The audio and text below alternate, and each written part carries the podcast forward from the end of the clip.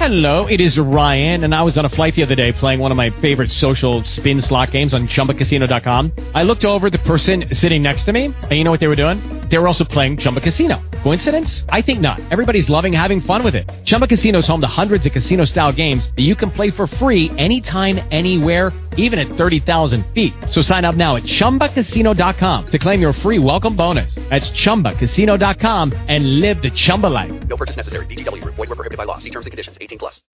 Blog Talk Radio. Really? Then let me put it to you this way, cuz. Yeah.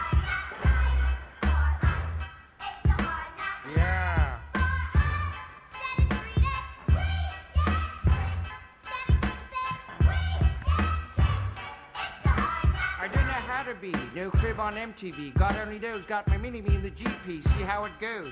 Evil's all that I see. And you ask me my name? D to the Rizzo, E to the Vizzo, I to the Lizzo. I'm a crazy.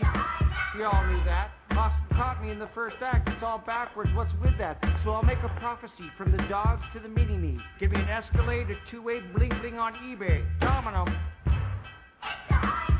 Yeah. Stick that in your pipe and smoke it. Uh huh. It's for all my homies in Bruges. Uh huh, uh huh, uh huh, uh huh. Ah, Cristal, my moto, a couple of bee hutches. Why not? I got a buster move, dropping buster groove, feeling fine. Got an evil crew, gold member to lick my nine. Till then, I'll j- on my butt, brains up, put on call and splooge in your ass. That's all. But shizzle my nizzle, y'all. Yeah. All right, listen up. Tonight, 8 p.m., you're going to start a riot. All right, guys, welcome to the September 4th edition of Rubber Guard Radio. I'm your host, KZ. This show is dedicated to the memory of possibly one of the greatest heels ever in the business, Killer Kowalski. Um, our show is also brought to you by our sponsors, uh, FogCityWrestling.com. Keep your eyes out on them, see what's going on, and WrestleWarehouse.com. Uh, couple new shoot interviews in, uh, Michael Modest and the Ballard Brothers. You can get other DVDs there as well. Uh, I strongly recommend any DVD from SoCal Pro Wrestling this year. Um, Adam Pearce has been tearing it up lately, and I am joined on the air by my special guest co-host, Mr. Ed in San Antonio, Mr. Laredo. Good evening. What's going on, KZ? What's happening? Oh, fucking heat wave, brother. You know, we're, we're we're cooking out here on the West Coast, man. It's really, really hot. Yeah, it's been pretty hot down here in Texas too, man. It's just been real humid of that fucking hurricane shit. Yeah, that's some that's some shit. That's some shit. So uh let's see let's get into some news real quick. Um I was going I was looking at the Observer Figure Four news update today and it said that, you know, that Don West was let go. I was like, What what from from TNA? But no, just his uh day job which is at a radio station. So I was like, damn, could they be on the on the right page there? But I was wrong. Yeah, well, actually, I'm actually one of the few people who actually doesn't don't mind Don West too much. He actually kind of makes me laugh a little bit. I, I, he, he shouldn't be on. He, he shouldn't be on the whole show, but they should like maybe make him like uh, the Mean Gene of TNA or something. Move Cornette into his spot. Yeah, he should be the pitch man, or you know, do the on the road like uh, Lee Marshall used to do. Yeah, yeah, that'd be a perfect. Actually, the whole Lee Marshall spot on the road with Lee Marshall. Yeah, well, yeah, good point. That's a very good point. Let's see the odds right now, as of uh, last night for the Randy Couture and Brock Lesnar fight. We have minus 125 for Randy and minus 105 for Brock. Wow. They're both they're both minuses. Wow, that sucks. Yeah, well, well, I I brought it up, brother. Is it going to be the fight of the year, or do you think it's just going to be, you know, a sleeper? You know, just going to be a boo match? What, what do you think of that? well, it'll be the fight of the year, but it won't be the most exciting fight of the year. but it's just going to bring out so much emotion, so much, you know, of a story that, even if it's like the same thing with Randy and Tim, you know, that was a one fight, but yet people will still consider that was one of the most exciting fights they see, and it's going to be the exact same thing on this fight. Well, we, we know they're going to draw money. We know they're going to draw money, and Meltzer's under the impression he's saying seven hundred thousand.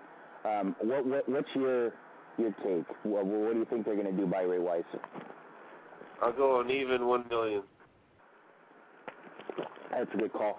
Dana Dana's on the conference call the other day said uh 1.5 he thinks he can get 1.5 and it's possible you know if they build it properly and and they they have the footage to do it um they they just may do it properly you know and it because I know they're going to get some of those uh crossover uh buys from the you know from the wrestling fans and you know it's a it's a big fight and it doesn't really matter who's underneath either Yeah, because, that's I mean, true. That's obviously, you know, obviously it's a one-fight show. So You could have you could have them be like you could just be a one fight show. You don't even need an undercard. Just have fucking fucking just that one fight. and still do a million buys, you know? yeah, but then it'll be over in you know 20 seconds. That'd be a Mike Tyson fight. You know what I mean? Oh yeah, Actually, exactly. they, they what they should do is is put a bunch of young kids underneath. Why not? I mean, the, people are going to buy the buy the pay-per-view anyway. You may as well put on some young talent that no one's seen. That way, they get the exposure. They get to be on pay-per-view, and it, they're not to not to have the pressure on them to draw the house because it's to be drawn by by Randy and uh, Brock.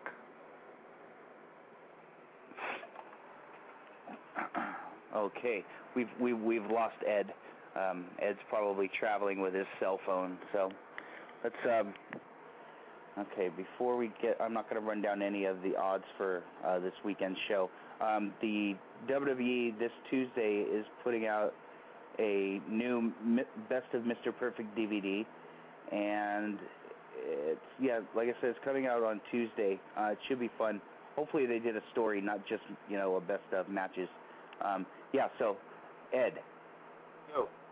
Okay. Um, like like I was saying, you know, you could put these young kids in the undercard because they're not going to have the pressure to pop the buy rate.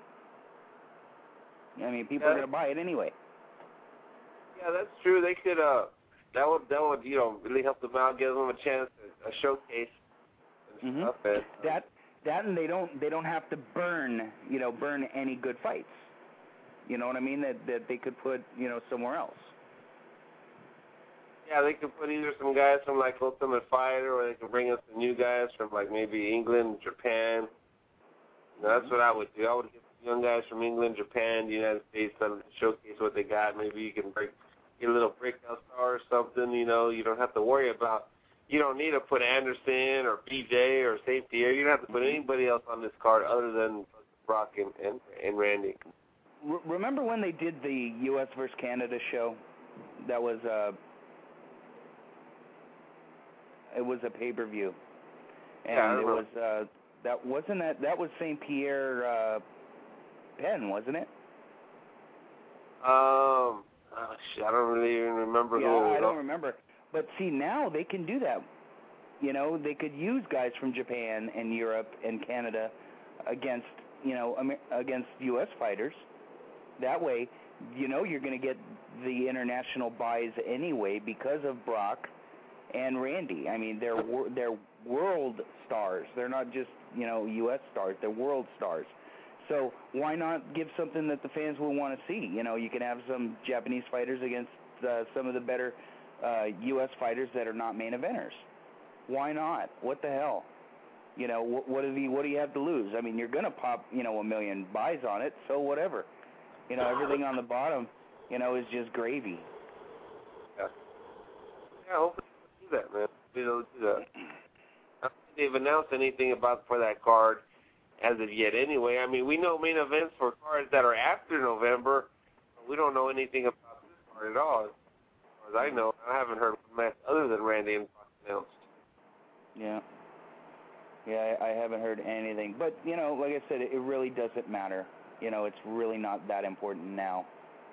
Um, well, all right. Well, this Saturday in a, the Phillips Arena, which is a, a really nice arena. This is gonna. I want to see how well they draw in this place. Um, i like I said, Atlanta, Georgia, 7 p.m. Pacific. Uh, we have UFC. What is this? 88. And what we're gonna do is we're gonna run down the dark fights. Um, this one, the, the the opener on the paper here. I'm really surprised that this is a, a dark fight. We have re, uh, Roan Carneiro against Ryo Chonan, which you know is is an international or hardcore's you know dream fight, um, and they're fighting at 170. Um, what, what do you think of this one? I actually thought for some reason I thought this was on the main card. I'm, I guess I was mistaken. Um, no, I, I I think it might be the swing fight. Oh, okay. Uh, this one's kind of hard. Uh, this one, this this is a pretty close matchup, man. I'm really not too sure. Um, Um, I'm not going to touch this one. Uh, you know, honestly, Ed. You know, because I I do tend to tend to bet on the fights, but um this one I I just I can't touch. You know, they're so evenly matched, and um it's going to be fun. It's going to be a strong fight. Um, I'm going to see this damn thing one way or the other. Either they show it on the pay-per-view or I'll see it on UFC on demand. But uh, yeah, that's going to be a fun fight. So uh, next up we have Jason Lambert against one of my favorites, the athlete Jason MacDonald. it's amazing how Give me a- MacDonald's taking this fight after such. I mean, he just fought what three, four weeks ago at the long at the most. Yeah. Uh, so With some, there were some six submissions and and submission attempts and reversals and defense in that fight. But uh, yeah, it's going That to be was- interesting to that that's a fight. to see. Uh, you you like that fight, right? Yeah, yeah, it was a great fight, and it was one of those Yeah. fights you can honestly say that the uh, loser actually kind of was like a winner because I mean Mm-hmm. MacDonald, even though he lost, I mean he came out looking really good. So I'm gonna go with MacDonald on this one. Mm, Lambert. Lambert's good, but he's just there's something missing there, and um, I'm gonna go with MacDonald on this one. Yeah, I'm I'm going to have to agree. Um, MacDonald is is another becoming another one of my can't miss fighters. Um, like you see, Clay Guida is one of my can't miss fighters. You see him on a show, you have to see it, and it's getting to the point where MacDonald, you know, sure he doesn't win all the time, but he knows he knows the business and he knows how to get booked. Obviously, you know, he goes out and he has, you know, strong fights. He always brings it. So you know, and uh, it's kind of interesting since uh, you know he's got more balls than most Canadians that I know. So, all right, the next one we have Matt Brown against the Donger, Dong Young Kim. Um, Mr. Kim, I think, is making his UFC debut. Uh, he fought in the Pride, or uh, excuse me, the K1 show at the LA Coliseum. Um, other than that fight, I, I haven't seen much of Kim, but uh, wh- what do you think on this one? Yeah, like I said, I don't know a lot about the Donger. I just know that everyone was uh, raving, raving about him after that K1 uh, show and stuff. So uh, I think I'll I think I'll go with the Donger. Hopefully he'll put on a good show. And uh, one thing about these Japanese guys, you know, they know how to put on good shows. They're not always the best fighters, but uh, they do put on good shows. So I, I, hopefully he'll win, you know, and put on an entertaining show you know, for all the people. Okay, um, I have this. Uh, I have the odds for the Ryo Chonan Roan Carneiro fight, and I knew I knew I was right by not wanting to bet. Uh, Chonan is minus 125 and Carneiro is minus 105. What's up with all these fucking minus minus fights, man? That's, they ought to just make them pick'ems, man. Make it a lot easier and shit. yeah, That's pick 'em, huh? Exactly. Okay, the next one in the 205 division, we have the debuting Michael Patt, who I have no idea about, against Tim Bosch. I guess that would be his name. I haven't, I don't remember seeing Tim fight at all, so I have no idea about these guys. yeah. I hmm. I I have no idea about either one of them. I'm not that much of a expert, you know. Mm. Uh, I have a life. I'm not like Mike Kaufman who has no life and can look up all the stats these guys. but, uh, yeah, I, ha- I have no idea. I'm sorry. I have no idea about these two guys. Okay, and then the the uh, the next fight will be uh, Thiago the Pitbull Tavares against Kurt Pellegrino in the 155 division. It should be a fun fight. Uh, I would give it the edge Tavares. Tavares? Yeah, big edge, but I think I think he's probably the more. I think it's. I think he'll get it. I think Tavares will win it. Okay. And next up we have Martin Kampmann of Extreme Couture, which could be announced, you know, as as who he's representing against Nate the Great Marquardt. Um, before you before you uh, give me your pick on this one, we have uh, we have odds here. We have Marquardt minus 150 and Martin Kampmann plus 125. Yeah, I'm going uh Mark Marquardt, you know, he's got the experience. He's got a couple good real you know, really good wins. And um I don't see him like uh leveling off or anything, so I'm going Court. Good choice. Now, uh, Martin Kampmann is a sick kickboxer. You know, he's got some really good kicks. So, you know, he he may end up chopping. Uh, excuse me. Um, chopping uh, down. You know, he's got some really good leg kicks. So, you know, you may see that happening. And next up, we have Dan Henderson against Rousimar Palhares, which could be the sleeper fight of the show. Um, let's see. Let's grab the odds for this one. This one is Henderson minus 225 and uh, Rousimar plus 185. Um, Mr. Sawyer, um, what's your pick for this one? What's going on, guys? Which, which fight are we on? Oh, um, Pol- uh, Palhares. Henderson. Oh, the Palhares Henderson fight. Um, I, I'm going to go with Dan Henderson. I think uh, you know he's coming off his two losses to Silva and Rampage, and uh, he needs a win uh, very badly in this one.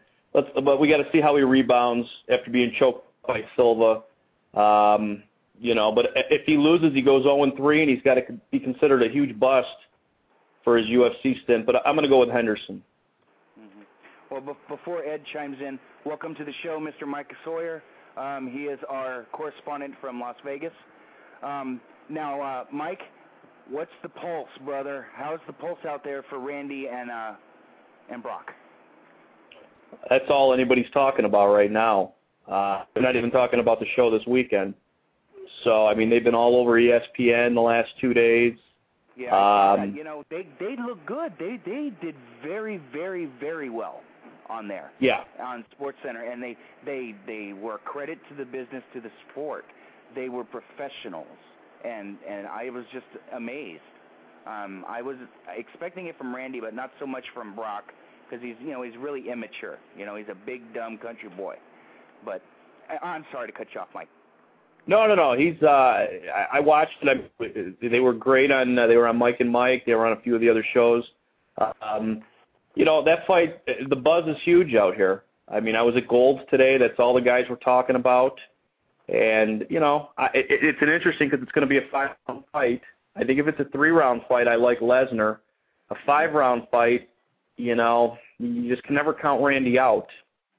You know, he he fought two big guys recently in Gonzaga and Sylvia, so he knows how to fight big guys.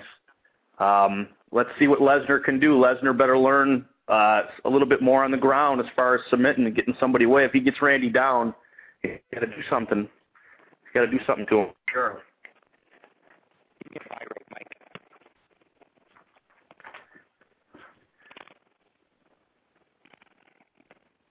Oh, I think the phone's cutting out a little bit.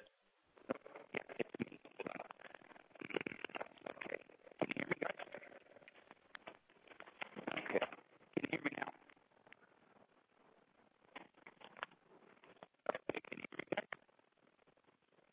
Can you hear me? Yeah, okay, I lost you there. Uh, hold the phone, hold the phone, hold the phone. Hold on. Hold Can you hear me, guys? Hang with me. Hang with me.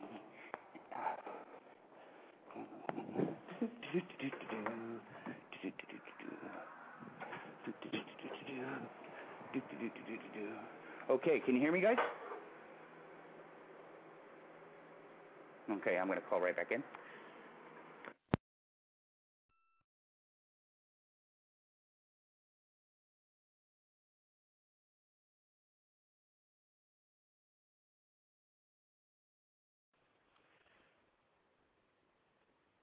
Okay, we're back. Sorry about the technical difficulties. Ed, can you hear me? Yeah, I can hear you. Okay, you can hear me. I'm sorry about that, brother. We we lost Mike. Um, hopefully Mike will be calling back in. But uh, okay. Um, uh, Henderson, uh, give me a winner on the Henderson fight. Uh, I don't really know a whole lot about the the guy he's fighting. What's that guy's record? Honestly, I don't know. I don't have it in front of me. Running. But um, Um, no. I'm just gonna go with Henderson just out of the experience and uh, being in big fights, and he does you know win, so he'll be determined, and I think he'll have a little more of an edge to him, knowing that he does have to win uh, this one. And so Do I'll you think they'll cut him? What's that? Do you think do you, do you Uh, think they'd cut him? I think they I think they really consider it. Uh, uh, they'd have to be a fool not to. I mean, I'm sure he's making quite a good sum of money, and then you know you're gonna lose three fights in a row. You know, it's um I wouldn't. I think they would. You know, I think they, you know, they got.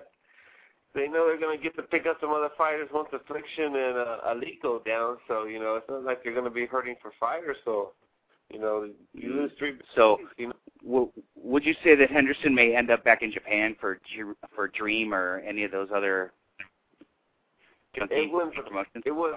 If he loses, it wouldn't surprise me at all. Well, you know what though? He served his purpose.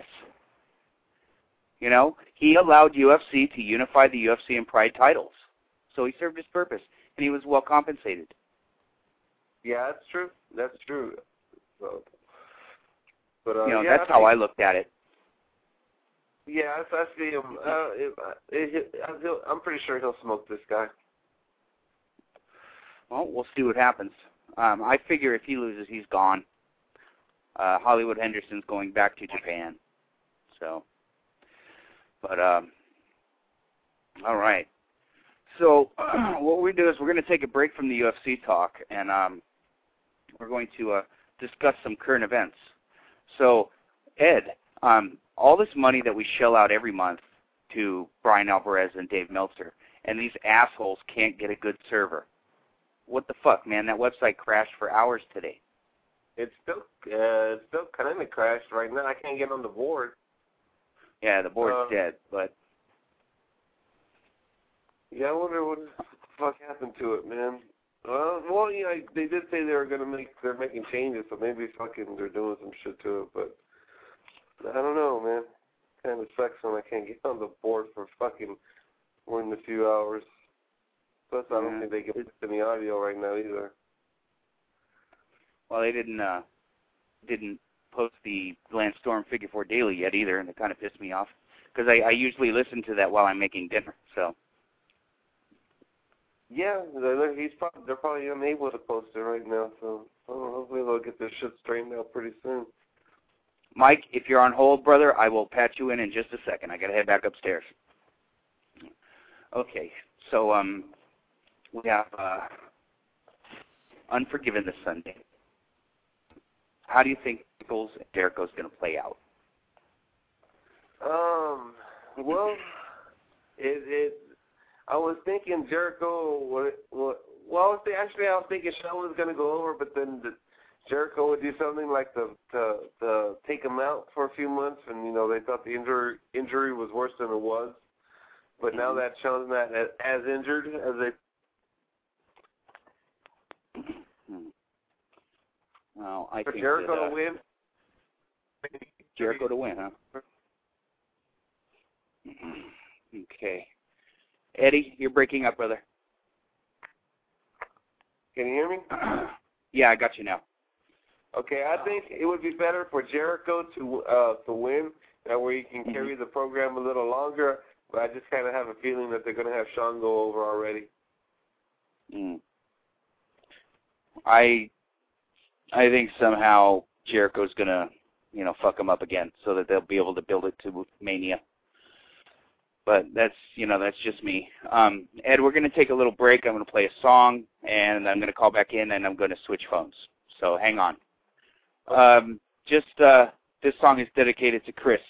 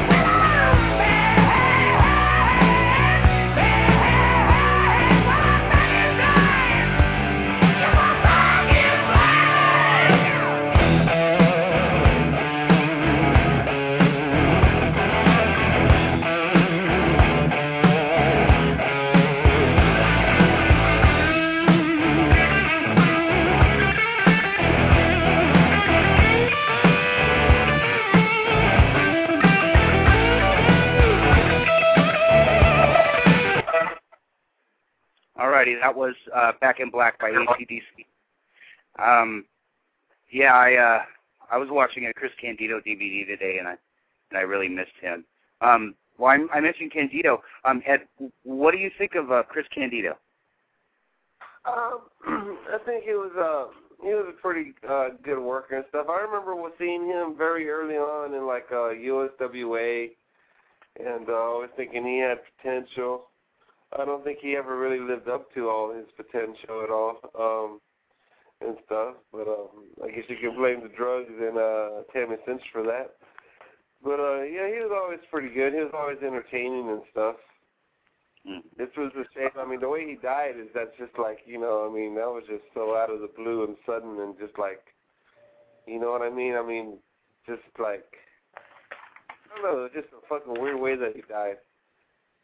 hmm Yeah, it was really odd. And you know, he cleaned up his act and everything. Um, Mr. Sawyer, um, we we were just talking about Chris Candido. Um, what, what are your feelings on Chris? On Chris Candido. Um, let me see. It's been a while for him. Now he died, right? Wasn't that Yes, sir. Sunny's boyfriend or? Yeah, it was Sunny's boyfriend. Yep. Oh, okay. Well, he had a lot of talent, man. He had a lot of talent. Uh, uh, I think would he die off of a, an operation that went bad? Yep. He he had Yeah. he had, he had an injury and then he did some kind of angle where he got in the ring and then I guess I don't know if he got like a blood clot or something. Yeah, that's right. That's right. That's what he did. I, he, hey, he was a good worker. It's too bad that happened. Um, you know, but he was into a lot of other things too, so I'm sure that uh, contributed to it. All right. Well, let's let's get back on the MMA front now that now that I have both you gentlemen back on the line. Um, the next fight up would be uh, Hollywood Dan Henderson. Oh wait, we already talked about that one. Um, Mr. Boring, Carl Parisyan against Yoshiyuki Yoshida. Uh, wh- what do you think about this one, Michael? Well, I mean, Carl's coming off a loss to uh, Thiago Alves. and uh, reports are he's you know, he's been training at Extreme Couture. He's in shape. Um, you know, it's about time. He's, got tremendous judo, as does Yoshida. Uh, the only thing is, I mean, he's had some fun fights against top guys, but he hasn't finished anyone in two years. So if you go back and check his record, I mean, everything's you know decision, decisions, and he's lost. Uh, you know, Yoshida's coming off the destruction of War Machine at the show we were at, Ed, at uh, UFC 84, um, and he looked great, man. I mean, he's on a nine-fight winning streak. He's won them all by stoppage. Tough guy, well-rounded. It's going to be a test. If Karo's in shape, which it appears he is, um, I'd give the edge to him, but Yoshida's very dangerous. Mm-hmm. Well, this this one we have uh, Karo minus two three, Yoshida is plus one ninety. Oh, interesting odds on that one. What do you think? Eddie? Okay. Eddie, can you hear me? Okay, I got you, Ed. Okay. okay, so Karo or Yoshida?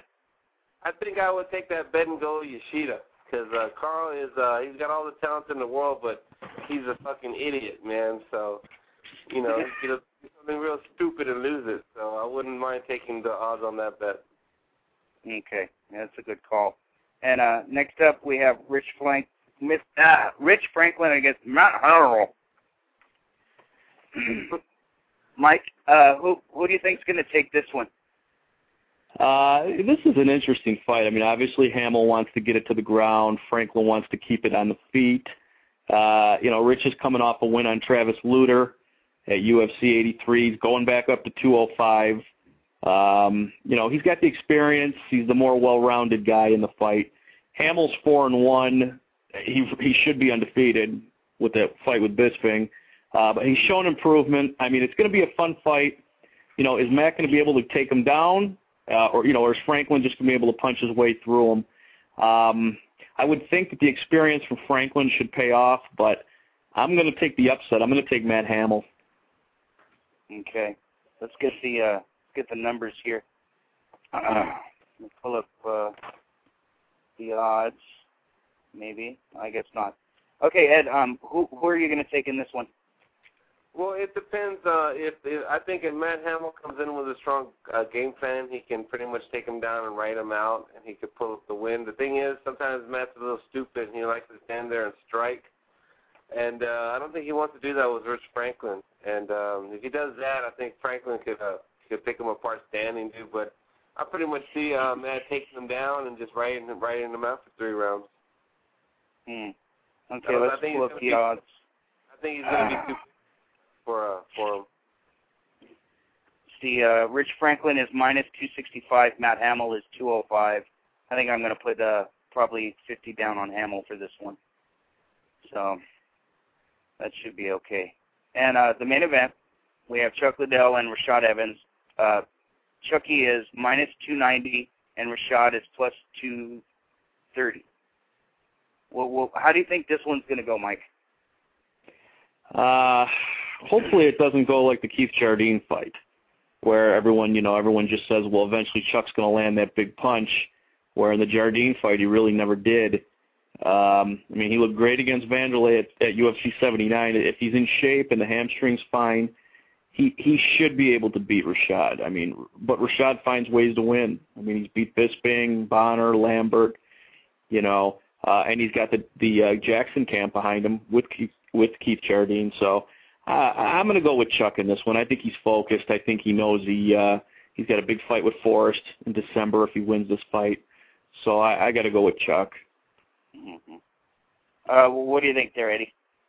I'm going with Chuck too. The the one the one thing that Rashad the advantage that Rashad's had in a lot of his fights is he's always been able to take the guy down, and um, he's not going to be able to take Liddell down. And if he does, Liddell's just going to stand right up. So as long as it's on his on their feet, I'm pretty sure Liddell will win. I mean, there's a chance that maybe Rashad could outwork him and kind of stay away from him.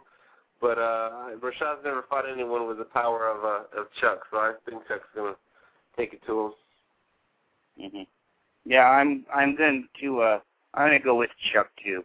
Um honestly, sure Rashad will be able to probably take him down, but Chuck will just spring right back up, you know, or or Chuck may may even you know really screw it, screw things up and stay on the ground with him. You know, I mean, Chuck's not a bad ground guy. He just doesn't you know doesn't have to use it.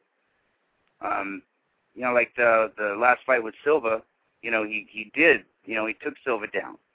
You know, no one was expecting it. You know, and it was uh it was amazing. Um, you see, I'd I'd like to plug a show um, coming up on the 13th of September in Concord, uh, Concord, California, up here in Northern California. The West Coast Wrestling Alliance is presenting its the its annual Aaron O'Grady Cup. Um, for those who don't know, Aaron O'Grady is the former Crash Holly, um, who was a very close friend of mine uh, who passed away some years back.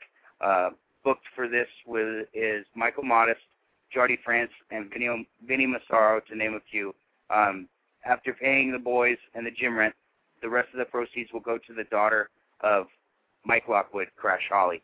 So uh, go out of your way, guys, to uh, check out the show if you're anywhere in Northern California. Uh, should be pretty good. Uh, some of the local stars will be there. Uh, a lot of local guys I hear are booked that are uh, that are working for half price as opposed to full price, and it, you know it goes to a good cause. Um, Mike was a good guy, and and he is missed. Okay, sorry about the sorry about the plugs, guys. Uh, you know, got to handle business too. All right, so um, at the beginning of the show, uh, Mike, Ed and I were were discussing the Brock uh, Randy fight, and uh, nothing's been announced or rumored at all for the undercard. Uh, do you have any idea? Uh, as of now, no. Um, with not too many, I, I, I kind of I heard you guys talking about that. They could put on maybe uh, some of the uh, lesser known guys to uh, to get them exposure, but I mean that'll go both ways too because you're going to see a lot of guys that are going to want to be on that show now. So uh, you know, uh, the next three or four shows that they have are going to be, uh, you know, top notch. You got three huge paper uh, uh, main events coming up. So, you know, it, I'm trying to think the um, if I've heard anything else uh, as far as the fights. Uh, I think they, they've talked about Joe Stevenson. Uh, actually, yeah, Joe Stevenson and Kenny Florian. Yeah. That's right for that one, and I think uh, Gabriel Gonzaga is going to be on that show, and uh, those are the two that I know. But that's right, it's, it's Stevenson and Florian because I think that was the original main event. Okay. Well, that show got a big upgrade. As that was the original main event, and now they got Brock and Randy. I mean, shit. Yeah, yeah. Not to mention it's in Vegas, so that's a good thing too. Now, Hopefully, what- hopefully I will be there. Hopefully I'm fucking gonna do everything I can. I'm gonna start saving up some money, and I'm gonna try and make it out there. now I'm I'm trying to uh, get my wife to give that to give tickets to me for my wedding anniversary. That night is my wedding anniversary, so I'm going Oh to uh, wow, do my damnedest to get out there. So it's going to um, be a huge, huge night. yeah, it's gonna be gonna be really. I big. mean, you're looking at a five million dollar gate. You're looking at probably uh, the biggest fight of the year. Uh, it probably won't be the best fight, but it'll be the you know the biggest fight of the year, and um, it's everybody. You're gonna. I mean, it's just gonna be a, a huge night. It, it's completely overshadowed this Saturday night, and uh, the England show and every other show is going on. So the show, the, and the poor affliction guys are, are supposed to be running the month before that, and uh, you could you know you can hear a pin drop with uh, any kind of talk towards that show. Uh, okay, uh, coming up on the 17th, there's a UFC fight night before the premiere of season. Is it eight of the Ultimate Uh, Fighter? yeah, Yeah. Uh, the main event: Nate Diaz against Josh Neer in a 155 battle. Um, they're putting Nate on top, which is cool. Um, now, what what do you guys honestly think of Nate? Ed? Uh, Nate, um, he's um, he's very, very, very talented. Uh, he's got skills out of his fucking ass on the ground, but uh, he's just like his brother. He's a fucking idiot. What do you think, Michael? well, I mean he's fun to watch. I think he'll win. I think he'll beat Josh Neer. Um, anytime you got either one of the Diaz brothers on, it's definitely worth the uh, the time to watch the shows. I think uh, I think he'll win that one by submission. Mm-hmm, good call. You know, Nate Nate has really changed since I I fed him with a bottle. Um, I've known the Diaz brothers since they were very very young. Um, Nate was a baby when I met him, and how old was Nick? Nick I think was five, five or six. Um, I dated their one of their cousins for a couple months when I was like 19. So yeah, it's it's trippy. You know, when when uh Nick Diaz first popped up on the scene, I was like, hey man, I know that big-headed motherfucker because he looks just the same, the same as he did Oh, yeah. as a little kid. But yeah, it, it's trippy. You know, because uh, they they lived out here and then they then they moved to Stockton. So uh yeah, it's just trippy when I see him. I'm like, hey, dude, I used to feed that kid. but uh, the uh, the fight for me, which is the semifinal, which is going to be fun. Um, Mr. No Charisma, Mac Danzig against my boy Clay Guida. Um, if Clay's on the bill, you know you're going to get a barn burner. Um, Mike, what what do you think of Clay? Well, he's definitely fun to watch. Um, I remember when they had the uh, they had the show up here at the Riviera. They had this independent show, and the promoter stood up during the press conference and said, "You know, we're going to have the, the nine most exciting fights you've ever seen in your life." And one of the reporters from uh, MMA Weekly raised his hand and said, "Well, you mean you mean to tell me Clay Guida's fighting nine times?" You know, I, so I, I mean he's he's definitely fun to watch. I mean he's had some he's had a couple rough losses, but uh, I, you know if he lost his his next five fights, I'd still watch him. You know, I'd watch him every time. Yeah. The the first time I saw Clay was on the debut uh, Strike Force show, um, where he took care of uh, Josh Thomson, and you know, in a five round war. And I, I walked out of there. I I told everybody under the sun that Clay was going to be a star, and he definitely was. And on the next Strike Force show, he uh, was defeated in five rounds by Gilbert Melendez, um, who's you know arguably a top five you know 155 pounder in the world. Um, Mhm. You know, and he's stood toe to toe with these guys, and he's no joke, man. You know, and and he doesn't need a title. You know, just keep keep booking him and keep putting him in the opening fight on the pay per views. You know, because you know you're going to get get action packed stuff from Clay. Um, what what do you think of Clay, uh, Ed? Oh, I could watch him fight. Like I could have watched all nine of those fights, no problem, if he would have fought like uh, like the reporter was joking. I mean, he's just exciting to watch and stuff. But um, you know, um, you know, I wish he would have beat Huerta. You know, he would have exposed uh, Huerta sooner than than Kenny Florian did.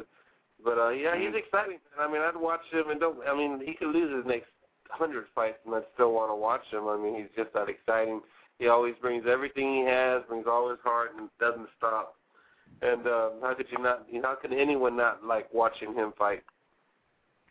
Yeah, they also uh, they also have Houston Alexander on the show, which I think that fight's in uh, in Omaha. So it's actually going to be right in his hometown, and, and he's coming off some losses, but the, he actually just re-signed a five-year deal yesterday. So he just Five re-signed fights with or five uh, fights? I'm sorry, five fights. Okay. Well, Yeah. he's he's taking on uh, Eric Schafer, who is you know I'm sorry, but uh, Eric Ravishing Red is a tomato can. So you know, Houston's yeah, they got to rebuild him off. up a little. Yeah, they got to rebuild Houston up a little bit and and get him a win here, and and it'll be good in his hometown. He's got a new contract, so hopefully he gets uh he improves his ground game a little bit, and he uh and his chin. So we'll see what happens. Yeah, that should be. It's not even going to go one. You know, um, we have Alan Belcher against Ed Herman. Um, I hope that Ed Herman loses and his white trash ass can go back to Oregon. Now, I'm not saying white trash like a bad thing because I'm white trash and proud. This guy makes white trash people look bad. So hopefully, uh, Ed Ed will lose.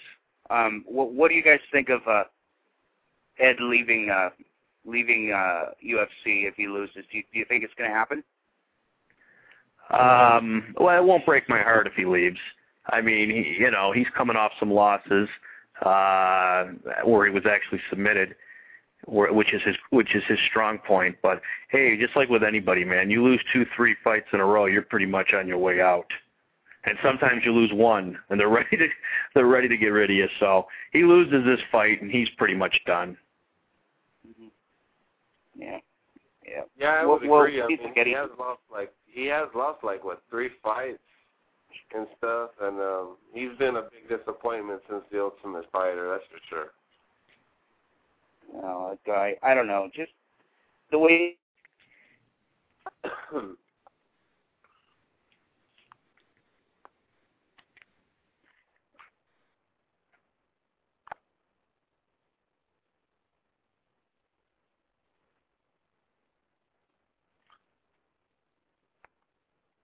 Hello, KZ, can you hear me?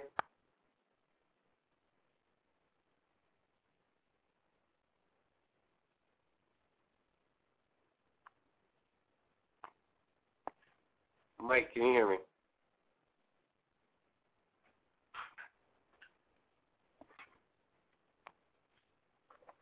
What the fuck?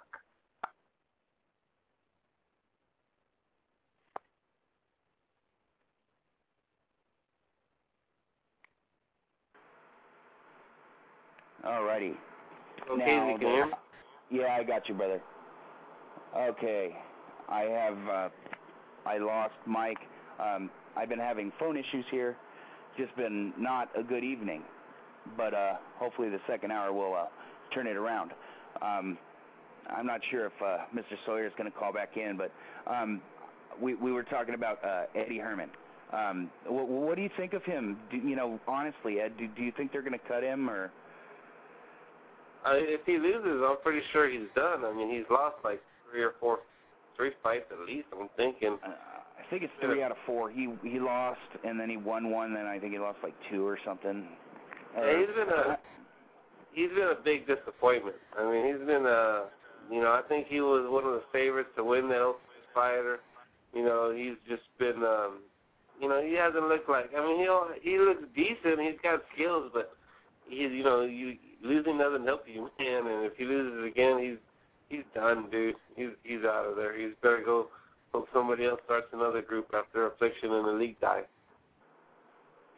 Well, there's you know there there's still companies. There are little indies that you know if you want to fight, you can fight. It's just the guys aren't going to be able to make a living anymore. You know what I mean? I mean it's same as when uh, WWE or WWF bought WCW. You know, there's still indies, but guys, you know, really can't make a living off that. But you know, they'll be able to fight, and you know, it's just uh, I don't know. So, so do you think? Uh, how long do you think Affliction and Elite XC have left before they shut down? Uh, probably one show each. Probably one show each, man. I mean, they're just losing money fucking hand over foot, you know? I mean, sooner or later it's just gonna run out. Well, these people are idiots. They they don't take Frank Shamrock's advice from Strikeforce. Okay, Strikeforce. Yes, they're gonna they're gonna run in in uh, what is it, Denver, but uh, I think one of the fighters are from Denver, so that's why they're doing it. I mean, they're from they're based in San Jose, where you know their top stars are from here. Bobby Southworth, their light heavyweight champion, Cung Le, uh, Frank Shamrock. Well, I, I mentioned Cung Le. Um, do you think uh, Cung will ever end up in the UFC? Um, uh, you know, if if uh, Strikeforce goes out of business, I do, but uh, I don't know how successful he'll be. I've always thought he's been overrated. I mean, he's a flashy fighter and does a lot of fancy stuff, but uh, he's always fought fucking tomato cans, you know, or guys who just had uh, he was just outclassed. I think it'll be a different story if he came to the UFC. I mean, his biggest win's Frank, and look look how old Frank is, and Frank hasn't even really been fighting lately, you know. And I don't think Cung Le. I just don't think Cung Le uh, is is top level UFC. I think he would he'd get his ass kicked if you put him in there against some of the top guys in his weight class. hmm I I enjoy watching Cung Le. Um, I think he's more of an attraction as opposed to a, a main eventer. Um, yeah. You know, but I mean, he, 'cause he's, you know, he's fun to watch. I mean, he's fun to watch. He's got. It's like watching, like people say. Some people say it's like watching like a video game. You know, he Yeah. does like a lot of video game shit, and it's fun to watch. I just don't think it'll translate against tougher opponents. Mhm. Well, I mean, he did. You know, he did break Frank's arm while Frank was uh, using that arm to block a kick. So, you know, that's some power. You know, if you can snap a bone like that, that's some power. Yeah. You know. okay, let's see. We have about. Excuse me. We have about nine minutes to go in this segment, Ed. Um, let me see. I am on the Figure Four uh, WrestlingObserver.com website. I'm looking through the news update. Uh, there's not much news here. um, oh wow. Rob Van Dam last night did, uh, or on Tuesday night, did some stand-up comedy at the Improv in Hollywood. Um, if RVD were to take his his act on the road, Ed, would you go and see him in a comedy club? Yeah, I would out of just curiosity. Um, I'm not sure exactly how funny he would be doing stand up, but uh, Well, I mean- just out of curiosity, I'd be more than happy to go check it out.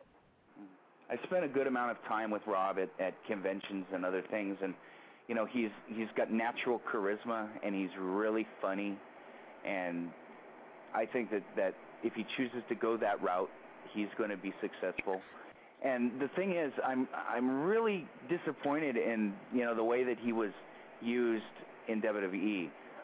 Um, he would have been the perfect guy to send out um, for um, debut, you know, tickets going on sale or whatever for you know a big event or whatever. Um, he would have been a really good ambassador because you know the guy is ultra friendly. He is really, really witty and funny. Um, and I'll throw out a cheap plug: RVDTV.com. Um, much love for you, Rob. Um, you know, I'm kind of surprised that they didn't use him that way. Um, now, speaking of ambassadors, who do they have left? They don't have Flair. Um, who are they going to send out to these, uh, you know, these opening days? What? What? A diva? Rob Simmons. Who? Ron Simmons. Damn. Ron Simmons. Farouk, dude. Yeah, but he, dude, Yeah. he he has he hasn't he hasn't drawn money ever. Ever. He's got his Oh, little catchphrase over, and that's about it. Well, Ed, do you uh, do you have any uh, any news or, or any topics you want to discuss with me? You you have me for about seven minutes. You and I we can have a conversation. What did uh, Any what are your ideas? thoughts? What are your thoughts on uh, Killer Kowalski? Did you ever get to see any uh, any of him? Actually, I've seen quite a bit of it. Actually, um, I tend I tend to collect old film, um, wrestling on film, and I've seen a lot of his stuff from um, the Northeast, um, WWF,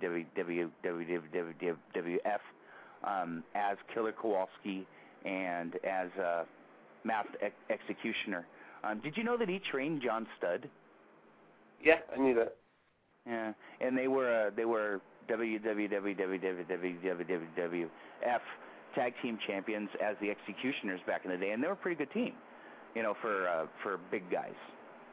Um, now, uh, now this is a question I sent it in to the uh, uh, Wrestling Observer Radio the uh, for last night, but the faggots never read my questions, even though they're good. Um, do you think that Killer Kowalski, his legacy is more as a worker or as a trainer? What do you think? I think it's more of a worker, man. I mean, uh, other than Triple H in Chyna, you know, he doesn't really have like. um yeah, You could actually say Shawn Michaels was more of a successful trainer than him, and he only trained for like maybe what two or three years at the most. Um, Mhm. You know, so, and then like Chyna, it's not like you're, you can say anything. It's not like he trained a wool beater there. He just trained a girl who had a good gimmick at the time. So, um, you know, I'm sure he trained a lot of guys, but you don't hear a lot about a lot of famous guys that he trained other than you know Triple H, Chyna. Uh, maybe another Saturn, guy here. Kronus. there. Saturn, Yeah. So um, I'm more of a wrestler. I mean, shit, he did wrestle for a long time, and he was on top almost that whole time that he was wrestling. Mhm. And, yeah, he was uh, a big time heel, big time heel. Like you know, today's a big stand, time heel. today's standards, you know, he might not look uh, all that big, but at the time, dude, he was just a fucking giant compared to everyone else. Mhm. Well, you you mentioned Shawn Michaels as a trainer. Um, let's let, let's talk about that. Um, wh- what do you think of his students? Um, I'm going to run down some names and then uh, we'll we'll talk about them individually. How does that sound? That's cool. Cool. This is something different. This is something I, we haven't had before. Um, the American Dragon, Bryan Danielson. Okay, Brian's fucking awesome. I saw him. I got to go. I saw a couple shows um, when they were just, uh, you know, getting out of their class. They had like Shawn had TV here for like, I guess less than a year, and uh, I used to get to watch him wrestle, wrestle with and against Spanky.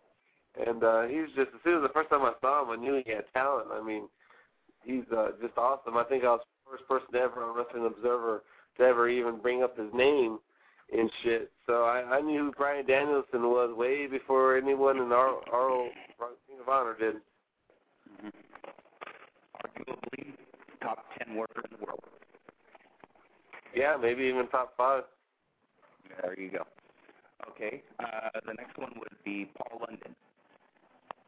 Paul London, um, he's pretty good, man. It's just too bad he's a fucking heat magnet and keeps pissing Vince off, man. I mean, he's got all the talent in the world, man, but he's never going to be. He's, he's know until he gets fired from WWE, he's going to be stuck where he is, and that's up on the bottom. Hot Stuff Hernandez. Which which one? Hernandez of LAX. Hernandez. Mm-hmm. He's Texas Uh, you- Academy. You're kind of breaking up. I just got. I just all I heard was Hernandez. Are you talking about the one from uh, LAX? Yes. Yeah, he's uh he's pretty good. I mean, he's pretty decent. Um, you know, he, he he works better in a tag team with uh when he's got homicide there than he does as a signal. But uh he's he's pretty good, man. He's and he's pretty fucking big. He's a fucking big dude. Mm-hmm. Is it uh 2006 for IWA Mid South, the Revolution Strong Style tournament? He uh he had Samoa Joe in the first round, and that was some fun stuff. Um, I- think Hernandez might be ready for a singles push um, with a manager. Uh, he needs the help. His promos aren't too good. Yeah. he, he does need the help, and and his his uh, Ring of Honor stuff was really good with uh, the Carnage crew feuding with the uh, Texas Wrestling Academy guys. Uh, that was some fun stuff. Uh, good uh, lower card feud. Uh, really fun stuff. Uh, let me see. Let me pull out another name here. Um, well, you mentioned it, Spanky, or the Brian Kendrick. Uh, he's fucking awesome, man. I'm so glad that they're giving him this push on WWE. I mean, he's just got charisma, just fucking coming out the ears, dude. I mean, he's got talent. I mean, he's fucking an awesome worker, great charisma. He'll probably be, when all is said and done, he'll probably be the most most successful out of all of them. Um, Danielson might be, you know, the hardcores will probably say that he's the best out of all of them, but Kendrick will definitely be the most successful out of all of them. But uh, let me ask you a question. Uh, sure. We're talking about Shawn being a trainer. Shawn uh, did train with him, but he wasn't the main trainer. The main trainer, um, I'm not sure if you're familiar, but familiar with Rudy, Rudy Boy? Boy. Yeah. What do you think Boy. about What do you think about Rudy Boy Gonzalez? he he was really good. He was really really good for a localized guy. You know, he worked mainly Texas um, most of his career. Uh, really solid hand. Uh, you knew you were going to get good work with him. Um, he also, when ROH opened, he would drive from Texas with Spanky, American Dragon, and the other guys. He would drive with them from Texas, and he would work the ROH shows as well. And he was involved in that feud with the Carnage Crew, and he kept up with these younger guys. Uh, Rudy Boy was really solid. Um, he chose not to leave Texas because he's a family man. He didn't want to leave his family, so he decided to, you know, stay in the area. Rudy Boy is really good. Good question too, Ed. Yeah, I remember. other, I remember laughing my ass off when um they did a WWE was here. They're doing a show here. I, I think it's on SmackDown, and they were doing it was when uh JBL was feuding with Eddie, and they were doing a skit where JBL was like uh out at the border on the river. Looking for fucking wetbacks and fucking he he came across the family and it was Rudy Boy and he threw Rudy Boy in the fucking river. I was like, I just remember laughing my ass off just because I, you know, first because I snapped that it was Rudy Boy and I was like, oh goddamn, Rudy Boy's fucking rock, you know, whatever and shit. That was pretty cool. But yeah, he was he was always a good hand and he's a hell of a trainer. I mean, he he doesn't get the credit because he had more of a uh, a more of a hand on uh, with these guys than Shawn did. But you know, everyone talks about Shawn being the trainer, and you know, you don't hear shit about Rudy Boy. But Rudy Boy deserves the credit. I mean, you know, Bryan Danielson and Spanky's just right there. You know, he trained two of the fucking the top fucking guys in the sport right now. So, yeah, he's uh he he need he needs more props than he's given. Yeah, he he was uh really good. Okay, let's uh go through another name. Uh Michael Shane or Matt Bentley. He was. I remember he was still just in in the class when the first time I saw him. He was a. He used to team. In fact, the first time I saw him, he used to team with a guy named Kruger or damn, what Mhm. the fuck was his name? They were. Kruger, yeah. Uh, yeah, and they they were actually taking on some guy. uh some guy named maybe I think his name might have been Bone Crusher or something. He kind of like Yeah. would come out orange pajamas like they wore would in prison, and then he teamed with Rudy Boy, and uh, they um they fought at uh it was like at a bar, a nightclub where they used to have their matches at at first, and uh, I remember uh, Ben doing uh he did the balcony dive. You know, they set up, I think it was Bone Crusher up on the table, and then he came up the balcony and shit. And I was like, oh, damn, that dude's pretty talented. I always thought he was like 10 times more talented than Kruger and stuff. So he did pretty good. I'm surprised that they never, WWE never signed him and, you know, had him do something with Shawn or, you know, like, No idea. why. Um, I I think that he may have an agreement with Shawn that that Shawn would not do that. That he wants to do it on his own merits. I think that that's just speculation. But um, did you happen to see ROH Unscripted in 2002? It was their tag title tournament, and Michael Shane or Matt Bentley had a street fight ladder match with Paul London. Uh, I've heard about the match, but I haven't seen it. I've never seen any uh, Ring of Honor DVDs, to be honest with you. Yeah, that match was just insane, and it put them both on the map. Um, that match got Paul London his uh, TNA work. So uh, yeah, that was good stuff. Um, let's let's uh, swing around to the East Coast. Um, there's a gentleman uh, from Brooklyn, New York, who's uh, just taking bookings again. The Amazing Red. Um, wh- what do you think of Red? I, I know you saw him in the early days of TNA. Yeah, that's the only time I've actually seen him. He was pretty talented. He's like a, he was kind of like a younger Rey Mysterio, even Mhm. just not as, as refined.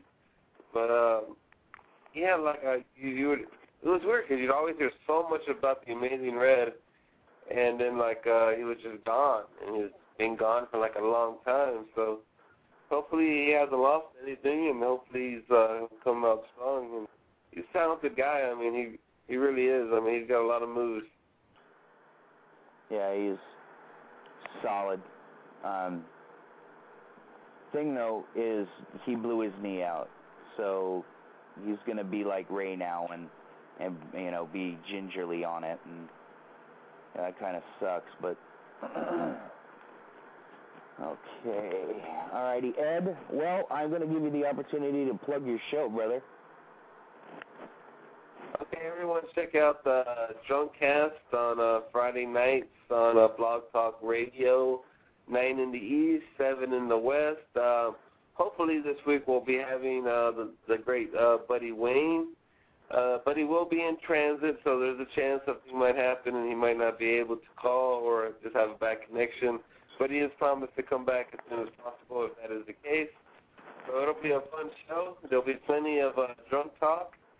And uh, I'm sure you'll like this, KZ. I'm going to try and get him to tell every story where he can bury uh, your buddy Bryan Alvarez.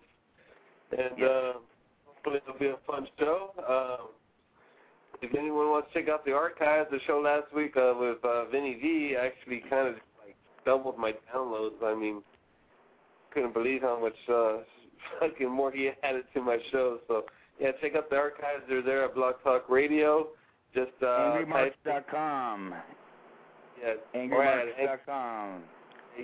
show the show at angrymarks.com, and um, you know you can if you go to Blog Talk Radio, just type in uh, the drunk drunkcast or type in Ed in San Antonio, and it'll take you to uh, my shit. And uh, check it out. It's a fun show, and uh, we have a good time. And you never know when KZ's going to call and go insane and start ranting and raving and cutting promos on people. All right, Ed. Thanks for coming on and, and pre- previewing the UFC 88, and I'll be talking to you, brother. All right, man. I'll talk, take it easy, KZ. Talk to you later. All right, man. All right, that was the world famous Ed in San Antonio. And we are in our second hour, brought to you by WrestleWarehouse.com. Um, check out the new shoot interviews that we've conducted with the Ballard brothers and Michael Modest. Um, speaking of Michael Modest, uh, I have on the line a man that has been heavily influenced by Mike, Mr. 420 himself, the Iron Saint, Sal Thomaselli. Hello, hello. how you doing, brother? Not bad, man. How's it going? Oh, dude, we're in the middle of a heat wave. Shut up. Yeah, it was it was 94 today. It was 50 degrees here today. It's been raining nonstop. Lucky you, brother. Shut up, dude. I'm so sorry. We're all. I had two weeks of fucking summertime, and it's already back to winter. This blows. All right, well, we're we're waiting for uh, my my brother from another mother, Scorpio Sky, to call in. Um, before we get rolling on on our topic for the evening, now Okay. have you have you watched the Michael Modest shoot interview? yeah, man. I gotta tell you, like, I know, I know, I caught the live version uh in Sacramento, but that story about the fucking. You know what I'm talking about too. The uh, was it what company was it? Was it AAA? No, no, no. Oh, it was. He wasn't though, It wasn't? Okay. Yeah, Rick, yeah, the Ricky Marvin story. Yeah. God, dude, that was so fun. I just that's still my favorite. I just I can't get past that. yeah, that's good stuff. Um, now I, I need honest, honest criticism. How was Okay. my interview style? How did I come off as interviewing him? Oh, good. The I, my personal preference is the less questions, the better. Not questions. I mean, the less that the interviewer talks throughout it, the better. Just you get the question and you move on, which I thought you did great. I thought it flowed really nice. I especially like when you, like some guys have definitive questions that they're going to ask and they don't deviate. You know, if the guy if you ask a question and it leads to something else, you go with it. You know, I liked that. I thought it was, it was very. I never got bored throughout the entire thing. You know. Now, after we, uh, it took three video or three tapes on the camera, and after changing or in the middle of changing the second one, Mike's all, "Hey, bro, where are your notes?" I said, "Mike, when it comes to you, brother, I don't need notes." Mhm. I Ain't that the funnest way, man? Just on the fly. Hey, you know what? It was a shoot from both sides of the camera. I was just going. Well, the thing is about Mike too, like, and granted, I'm extremely biased, but he he's the kind of guy like he could really tell you a story about anything, and he just he's an entertaining storyteller. You know what I mean? So it's, no matter what, he, he's a quick-witted guy. It's just, it's just gonna be funny. So no matter what he talks about, it's always gonna be good. And when he's not restricted, that's when he's at his best, I think. So, uh, are you back in the ring? Yeah, yeah. I came I came back uh on the 23rd. It was last last week. Bro, it was fucking brutal, man. I gotta admit, I was so gassed. I mean, I've been I've been in the gym, I've been doing cardio and everything, but it's just like can't obviously replicate, you know, the in ring stuff. And it's just gonna take me a little bit to get my step back, but it was fun though. It was definitely a lot of fun. I enjoyed it big time. Cool. I lost though. Vito beat me. Nah, I'm a you know, loser. And I'll get him. wrong with that. It's just that that's just the battle, man. We're in a war. Wars take some time. You know, I'll get a win in this somewhere. How's everything been for you though, man? How's everything going? Well, not bad, brother. You know, we're like I said, we're battling the heat, and you know, it's just it, it's fucking really brutal, man. It's really really hot. It's dry heat, and I don't have an air conditioner, so you know, it's just it's really brutal. Been drinking a lot of beers, but So what's this? Okay, the San Antonio guy. I heard a little bit while he was on there. You ranted and raved on his show. yes, yes. Um, I was on uh, a friend of mine, Big D, runs a show on Wednesdays, and I was on one one Wednesday, and and I went off on Gabe Sapolsky Why? being overrated as far as a booker. Um, now, What makes you say years- that? In the er, in the early years of ROH, Uh-huh. when he won the Booker, the Observer Booker of the Year, he was not booking it all himself. What year are we talking about? 2002, 2003. When did they? They started 01, right? No, they they started in, in 2002, I think. Okay. 01, 02. Oh, it was 02. It was February 02, and So who was booking then? it was Gabe officially, but it was a committee. The committee was Gabe, Doug Gentry, and Rob Feinstein. And Right. Gabe Gabe never acknowledged the other two. Well, I mean, he may have been the main guy. I don't know, or the guy coming up with the most of stuff. I don't know. I've never. Um, you know more about him than I do. Go on. That and that and we were we were talking about uh, Adam Pearce's ROH work as opposed to his his work outside of ROH. And Heavyweight. you know, he's more he's more of a goofy goofy comedy type brawler in ROH and then everywhere else, you know, he's a wrestling heel. And, you know, I, I had Adam on the show and uh, you know, we, we discussed it, you know, in depth. You know, we just we went at it you know, and then after the show, I, I called Adam and I said, "Hey, brother, you know, I'm sorry if I insulted you." He's all, "What the fuck are you apologizing for?" You know, he he he takes criticism. He wants it. You know, it, and you know, he says anything that can make him better. Right. Um, now, that that brings me to a question for you. Um, now, it's one thing for one of the boys to give you criticism backstage. Okay. Right. Now, now, what if you're on early in the show, then in the intermission you're outside having a smoke or whatever, and a fan walks up and then gives you criticism? How would you take that if you did not know the fan? Me personally, or uh, a wrestler? You mean like a wrestler's take on You. You. Like I I don't mind. I I know some guys get bent out of shape about that, and to be honest with you, I mean I think it's justified if a guy does get bent out of shape about it. 'Cause fans, I mean, it depends on what the fan's really saying.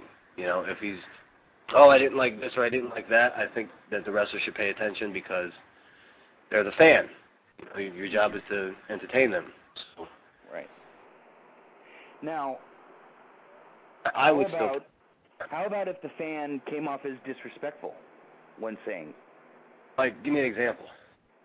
"Hey, man, you you know your match sucked. That plancha, you completely missed him." You know, Okay. something like that. You know, I mean, you know, just coming off being a dick about it.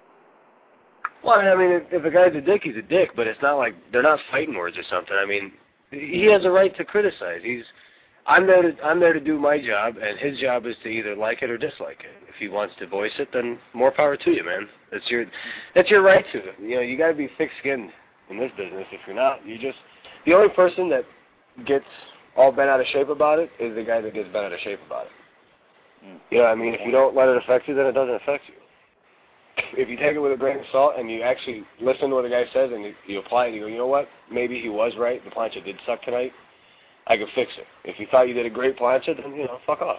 Tell him to kiss your ass or something. I don't know. There you go. I just it Well, never you know- bothered me.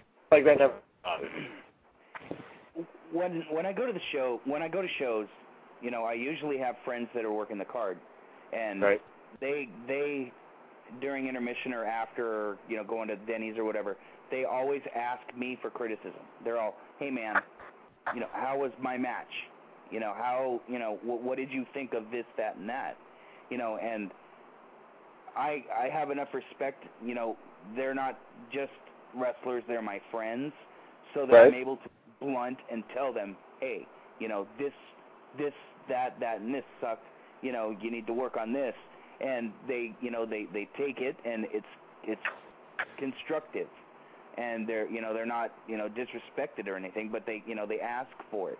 Um, do you think that that it's cool for the boys to ask fans, you know, for feedback? I, I, to an extent, like I, I'm a big believer that you can learn from anybody in any situation. You can learn what to do or what not to do, or if you don't like their advice or don't necessarily agree with it, that's okay too. You know, just there's difference of opinion. There's like a million ways to correctly do wrestling. There's no one set way that you have to do it. You know, it's I think I think it's just it's more it's up to the individual. But I think going like to each fan and asking I think that just kind of takes away from uh, from the show. Right. You know what I mean? It's like if you, if you go watch a movie, you, you just went to watch the movie. Whether you liked it or you didn't like it, that's what they put out there. You know, so have your criticism, whatever it is. But if the actor never comes and asks the fan, "Oh, did you think I, I did this well, or was my facial expression good?" I think that kind of takes away from it. You know, hmm some barriers are, are there just strictly to still be able to enjoy it. You know, some barriers you can break down. I think some don't need to be. So, if it's your friends that are fans, I'd say have at it. But if it's just the average fan, if they give you advice, great. I always take it. If I apply it, I do. If I don't, I don't. I just don't. I don't want to piss anybody off. I don't want to come off like a dickhead. But I don't can like. I ask the boys. I, I they're gonna know more anyway. You know, I'd rather ask Yeah, the there you boys. go. There you go.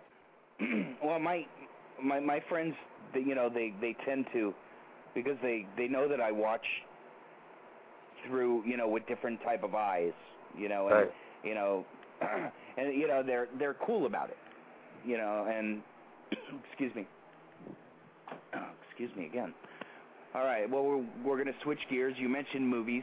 Um, now I think that the best heel on any type of screen this year was uh, Heath Ledger as the Joker. Uh, Yeah. Did you see Batman? What'd you think of it? I do. I like. I I saw it, and I saw it maybe a month after it came out. So all my friends already saw it, and everybody hyped it, and they're like, "Heath Ledger's so great," and this and that. And when I went and saw it, I still thought like none of their hype diminished the movie. I thought it was great, man. It was fucking top to bottom.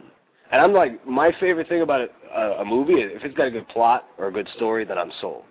You know, action stuff and explosions, those are great, but I need a good plot. And that movie, man, it was fucking great. It was great. I didn't think a bad thing of it.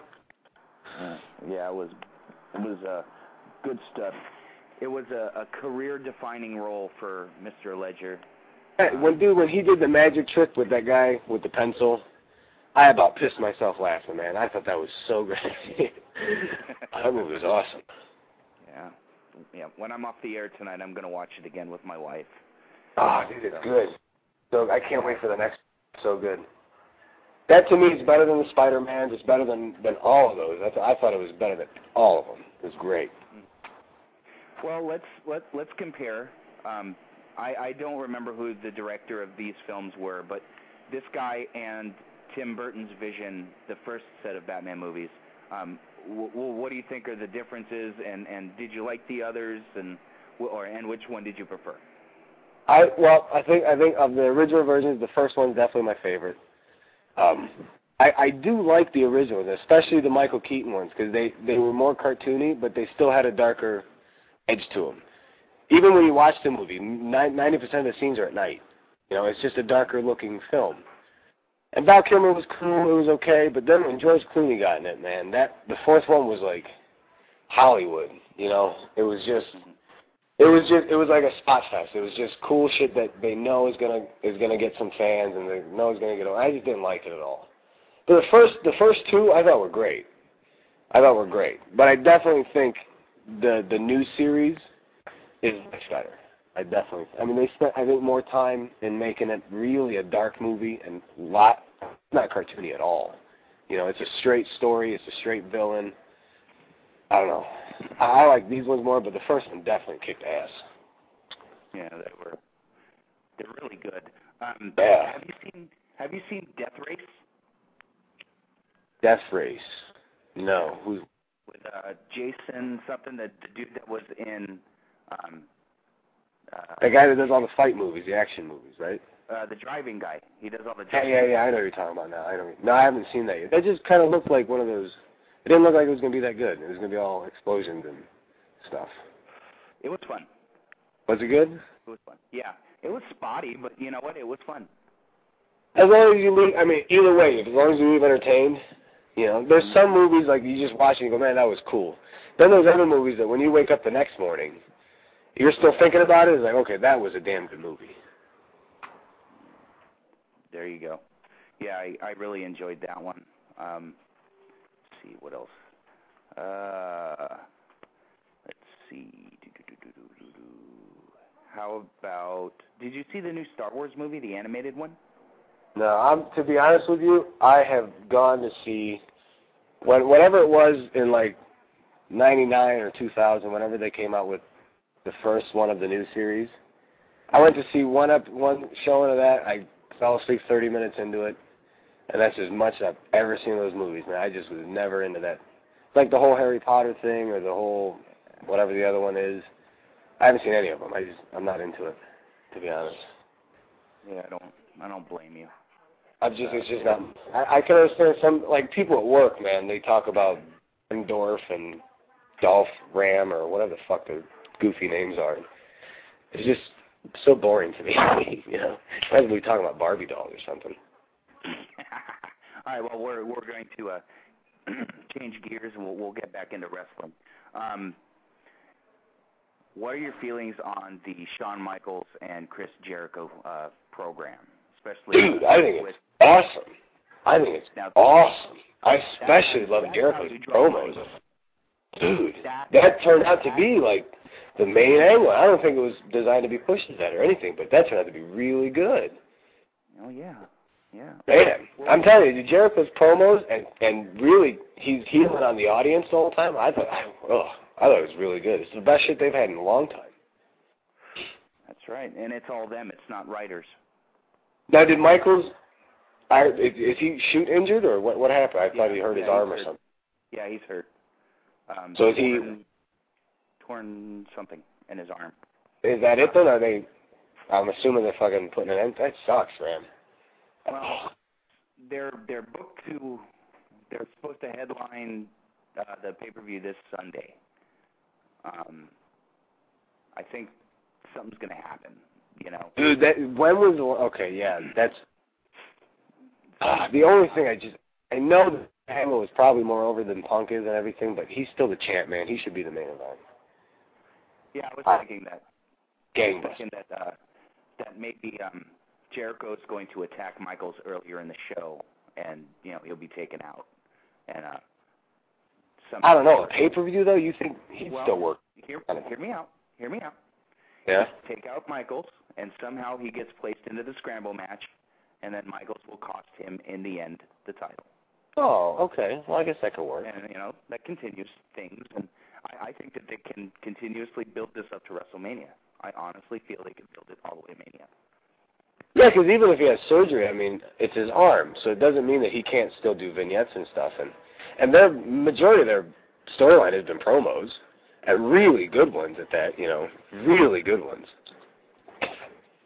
What, what would you think of uh, Rebecca taking that shot? I mean, she got busted right in the mouth. I didn't see it. I, n- I never saw that. It was not a working punch. really?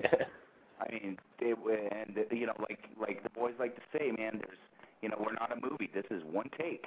You know, and she took one for the fucking team, man. When they were carrying her back to down the aisle, her fucking mouth is swelling up, and you know, she took a fucking punch. Shit! You know? Wow. Hey, team player right there, man. Good for her. That's awesome. How much more does that? That adds so much drama to it. You know, if you're watching it, and you either her lip blown up on the way to the. I mean, if you're like a ten year old in the crowd, come on, dude. That's. I tried to think of it when I was a kid. I was like, man, I would have loved this. I would have watched this. Like, oh, it would have been great. It's like Rick Rude and Jake Roberts all over again. You know. Well, see, we we had we had heavy, heavy, heavy, intense angles like that out here for Roy Shires. Shires was really big on, you know, he'd have three or four big angles like that a year. Where does he run out of? Uh, San Francisco. Oh, does he? Okay. or used to. That was the old San Francisco territory with uh, Rocky Johnson and uh, Pat Patterson and all those other guys, um, where uh, Mike Mike Modest and myself were at the shows with Roland Alexander, Dave Meltzer. Um, When was this? Each other. This was in in uh, 80, 79, and we didn't even know each other. Oh, you guys just random. Okay, I didn't know that. That's cool. I would have liked to have come up. I think in that era, I think my style definitely fits more for like the '70s. I really, I think I was born too late. Me too. Me I too. would. I think I would have enjoyed that time frame. That'd have been cool. Yeah, that, that stuff was fun stuff, um, especially tag teams. This was a tag team area. Um, Stevens and uh, Patterson on top. Um, you And you know me, man. I'm partial to tag teams. I love tag wrestling. Well, there you go. So, um, during your time off, uh, were you able to watch any any wrestling? Oh yeah, dude, that's all I did. this was honestly the most boring six months of my entire life. I was just going crazy. I had nothing to do, and I don't have a life because you know I'm an indie wrestler. Indie wrestlers, it's like almost in the rules of when you break in, you just have to forfeit whatever life you have because you just don't. Not even that you don't have time because you have plenty of time. You just you just I don't know. Like I guess I'm retarded now or something because I have no social life. So I just watched wrestling Oh, here, I'll even. This was what I watched. I watched yesterday, Great American Bash from '88 with uh, Arn and Tully against Sting and Nikita Koloff. Okay, we have on the line Southern California independent worker Scorpio Sky. What's up, bro? Hey, what's going on, man? How you doing? Fine and dandy. I have on the line uh, Mr. Sal Thomaselli. So, Yo, Hey, how's yo. it going, man? How you doing, Going man? Long time. Yeah, how you been? Yeah, man. What? How are things going? Not bad, dude. Not bad. Just battling the weather out here. What about you? Everything going well? Uh, yeah, everything's going pretty well. You're injured right now, or what, what's the deal with that? I just got back, man. I just February, August. So Oh just, man, first match, and it was that's got to be know, good. That's got to- be good. Like blown up, can't do nothing, but it's all good, you know. hey, at least you're back. I'm I'm on the uh I'm on the uh beginning of my injury right now, so what happened? uh I injured my back pretty bad. It's a pretty serious injury, but uh I don't think it's going to be anything that's going to put me out like What is it? I permanently. What'd you um well, originally it happened about 6 months ago during a match where just you know everything was normal and um uh the next day you wake up and you're you know in a lot more pain than you should have been in. But um I kept wrestling obviously, you know, we just keep going and going and going like like horses. And then uh I explained it in my blog actually on MySpace basically a couple of weeks ago, I'd say about a month ago right now. Um one morning I woke up and I literally could not stand up. I couldn't walk. I couldn't stand, you know, I couldn't I was just hobbling around. It took me probably about an hour and a half to actually be able to get up, get dressed and go over to an urgent care and they did a lot of x-rays and uh what they did find is that I have a slight scoliosis. My my spine is curving slightly and uh they don't know if that's uh the main cause of what all the uh, pain is, but they definitely think it's an issue that they want to um, work with. And I have a really good doctor right now. He's um, he's the DO. You know, he specializes with the bones, and uh, he's also a chiropractor, which is funny because normally doctors are against chiropractors. But um, you know, this guy's really good, and he's working with me, and he's already uh, told me that it's nothing that's like going to be a complete career killer. You know, it's just going to be some take some time, and whenever it's healed, it should be okay. So are you gonna have to get out of the ring for a while, or are you still? Oh yeah, work? definitely, definitely, definitely. I, I had to get out. I um, the last match I ended up having it was um, it was really bad. Like a lot of people compared it to like uh, Shawn Michaels at WrestleMania 14, where it was like I couldn't even stand up at certain points and I couldn't kneel down and it was pretty bad. I was probably worse off than he was actually because he was I thought he put on a great show that night, but uh me, I mean literally I was wrestling Scott Lost and he would go to pick me up and I would have to crawl up his body like a ladder because I was so bad and I ended up having to forfeit uh the EWF title because uh the doctors were just basically just telling me, you know, you can't be in the ring. And I was telling myself from that match that I couldn't be in the ring because literally, I mean, earlier in the week when I wrestled Scott, was I couldn't walk. Uh, for I'd say Monday, Tuesday, Wednesday, I couldn't walk. Thursday, I got up and started kind of hobbling around, and uh, Friday, Saturday came the show. I just kind of said, uh, I don't really care how bad I am. I'm going to get through the match, and uh, Scott ends up losing the AWS title to him. So right now, I'm just side and just hopefully waiting for to get good enough to at least get back in the gym because not working out and not doing anything, just sitting around is kind of killing me right now. Dude, I was just telling KZ that I was like, man, it was the most boring six months of my life. Yeah, I it's had, horrible. horrible. You know. But you know what? the worst. It was the What did you hurt? What, what did you hurt? I got a pinched sciatic nerve. So oh it's like God. it's yeah. like my whole left leg. It, I could put all the weight on it in the world. I just can't pick it up. right, Like, right. brutal. And you know, it goes through your whole leg, and it's like, I don't know what to do because I'm I'm not taking like pills. I'm I'm not really into that type of thing, you know. Right, they right. just just scare me, you know. It's like, but that's what the fuck do you do then? It's like, well, got to sit around and do nothing for a while. But it was it was great though. I mean, time off was refreshing, man. I, I mean, take advantage of it. Well, on, That's- on next week's on next week's show, next Thursday, I will give the listeners an update on my back. I'm going in for an MRI on Saturday, so you know what? Good luck, We're man. the Three Musketeers, brothers. good luck, man. I hope it works out. yeah, well, I Young guys, man. All we got is bad backs.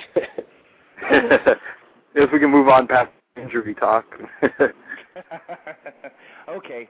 Um, Yes. All right, I- I'm going to start with you, Sally. Um, we're we're going to focus on on tag team wrestling here. Um, now, do you do you feel that it's a lost art? I don't think it's a lost art. I just don't think people are really given the time to do it. To be a good tag team, man, that takes a long. You just got to work with the same guy for so long to get it to like when you watch on TV. No, I just because they don't give anybody the time. But I think on the indies, yeah, because I've run into a lot of tag teams. I think there's a lot of really good tag teams out there. What do you think, Scorp? Uh, I agree, honestly. Um, I don't think it's a lost art on the indie scene. I mean, you can look at plenty of teams that are just. I mean, you can look at the Young Bucks. You know, they're Mhm. they're. You know, I always put them over. They're my favorite tag team. I think they're the best tag team out right now. And uh, you know, they've got the look. They match up. They know each other very well. And it's just like Sal said. You know, they're not. You know, teams on television aren't really given the time and also they're toned down. There's certain rules they can't do too many tag moves, and you know, I mean, they it is watered down. I agree a little bit, but um, had it been given more time, I think it could be just as good as it was in the '80s. Now, this this is going to change um, since I um, since uh, Dave Marquez and the NWA will be having national TV. Um, they will end up being the third brand, and from what I hear through the grapevine is that they're going to focus on tag team wrestling. It's going to be a big part of their show, and if anybody's watched their uh, NWA showcase on the Colors Network, you'll notice that they run their shows the same way that WCW ran their Nitros, where they had the cruiserweights, they had the the, the international guys, they had the tag teams, and then they had the big guys on top. Um, they're going to be be doing that type of a show. Um, speaking of the NWA, um, Scorp, are you going to be working for Marquez when they're filming in LA? Um, I'm pretty sure I am actually. Uh, I spoke with Marquez about it and a few other guys, and uh, the last I heard was basically just you know once I get healthy and everything, uh, the door's open. Um, Sal, um, have you been in contact or been contacted to uh, work any shots for the NWA? No, not at all. The NWA doesn't really work out this way too often anymore. Um, I think it's more with the economy. And I know that everybody's kind of taking a hit, but I know they're doing a lot of tag stuff, and I, I don't have a tag partner anymore, so I kind of. Well, well, Scorp, you you've been in the ring with the NWA World Tag Team Champions, uh, the Los Luchas, Zokre and uh, Phoenix Star. Uh, w- w- what do you think of them as a team? I think they're amazing. Honestly, I mean, I'm not even just uh, saying that because they're my friends.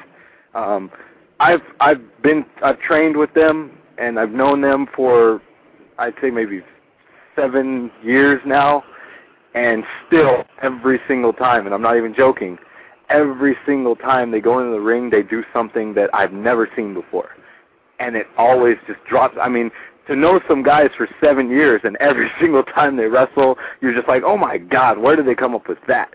I mean, these guys are really innovative. I think they're really underrated as far as the things they come up with because they they do some things you just kind of like, wow, where you know what what drug were they on that made them think of that? You know, it's kind of like when you listen to music and you uh hear someone say a line that it just kind of like blows your mind like wow you know what were they thinking when they came up with that? That's how i feel when i watch the luchas. Those guys are awesome. Anyone has got to check them out if you haven't seen them Are they are they American? i believe they're mexican aren't they? They're luchadors. Yeah, yeah, kayfabe, kayfabe, kayfabe, yada yada yada. Now, I I've been saying this to uh to the newest member of the NWA, Jeff Dino, and many other different people, even Adam Pearce. Um, I I feel that it would be a good move to put the the tag straps on the Young Bucks. Um, What do you think? Uh, I don't think it's a bad move at all. Um, uh, obviously, PWG didn't either because they won the tag team titles there over the weekend. The Young Bucks are blowing up, man. They're like the hottest team around right now. They're they're they're frequenting going to Dragon Gate back and forth to Japan. They've already done two tours. I think they're doing another tour in another month or so. And um, I mean, you can't knock them. And finally, to me, it's it's it's happy, it's making me happy because finally the whole world is seeing what I was saying a year or two ago, where it's like these are the guys right here.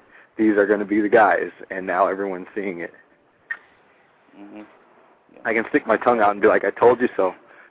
yeah, no doubt, no doubt. You know, you know who's looking uh, looking really good is Jeff Dino because he's been booking them for you know a solid year.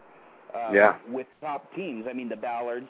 You know the Ballard matches were just blow away. You know, I mean amazing stuff. Um, Shane and Shannon. Uh, you can't go wrong with those two. Um, so, Sal, out there in uh, the greater Chicagoland area, um, are there any tag teams that you know that that you feel are gonna you know you know es- escape the Midwest and you know uh, you know you know go to the bigger indies or TNA or or ROH? Well, I hope so. There's there's uh there's one tag team that's out of Chicago here, the Soul Soul Soul. Soul Touchaz, baby. Yeah, they've been doing real good, and they've been starting to do some traveling, and they're just man, they they. Yeah, everybody says it factor, you know, whoever knows what the fuck it factor is, but it just when it, they captivate your attention, you know. So I think I think they're really good. There's a um, team called the Best Around. It's predominantly out of I think the East Coast, but they've been coming to Chicago a little bit now, and I know that Joey Matthews has worked quite a bit with them. I think they're Who are they? awesome. Uh, They're what, just- what are their names? Uh, T.J. Cannon, and I can't remember the other guy's name. Okay. They're, they're really young. They're, I think they've only been around two or three years, something like that. But it was just like an odd pairing one night, and somebody saw something in them, and it was like, oh, and they work really well together. But right now, I think it's more flavor of the month type guys. Not to knock anybody, but like that's the difference between you see like you see Young Bucks, not a flavor of the month because obviously they've been hot for longer than a month. you know, they're fucking all over the place. So right now, it's just like that's like the standard, you know. So if, if you want to make a name, you can't just make it locally anymore. You gotta get all over the place because I mean, young bucks are the talk of the town right now. So it's like you gotta kind of compare yourself to those guys. And right now, I don't, I just don't see anybody that's really on that level. How about uh how about you, Scorp? Do you see anybody uh any diamonds in the rough down there in Southern California? Man, uh, not that can compare to the Young Bucks, man. I'm I'm I'm honestly telling you the Young Bucks are the real deal from knowing them personally and uh watching them, you know, professionally grow from where they started to where they are now. I mean, these guys are only going to get better and better and better. So anyone can look at them and and from this area and use them as a target, something that, you know, I want to be like those guys because they get better and better every single time you see them and they're just going to keep getting better and it it kind of scares me because I I started before they did and they're they're going to surpass me and if they haven't already which they probably have but you know, it's uh, it kind of scares me. You know, my ego is getting getting worried. So, um, uh, Scorp, uh, what, what what do you think of the Cutlers as a team? They're they're Cutlers? they're up and coming. Up and I think coming the guys. I, yeah, I think the Cutlers are, are really good. I've worked with them. I think they're really really good, and they're they're um. I don't know if you understand this. I, I know uh Sal will. You know, they haven't caught their stride yet. You know, I mean, as a tag team, you know, you you get together and it's a little different at first, and then you start getting to know each other, and things get a little more comfortable. But eventually, you if you keep teaming, you catch your stride to where you just are always in each other's heads, and you know what you're thinking at all times, and you, everything just comes off clicking. You know what I mean? And um, uh, the matches show a lot better. So I think the Cutlers are getting really, really close to catching that stride, and once they do, then they they're also going to blow up, and you're going to hear a lot more about them. Okay.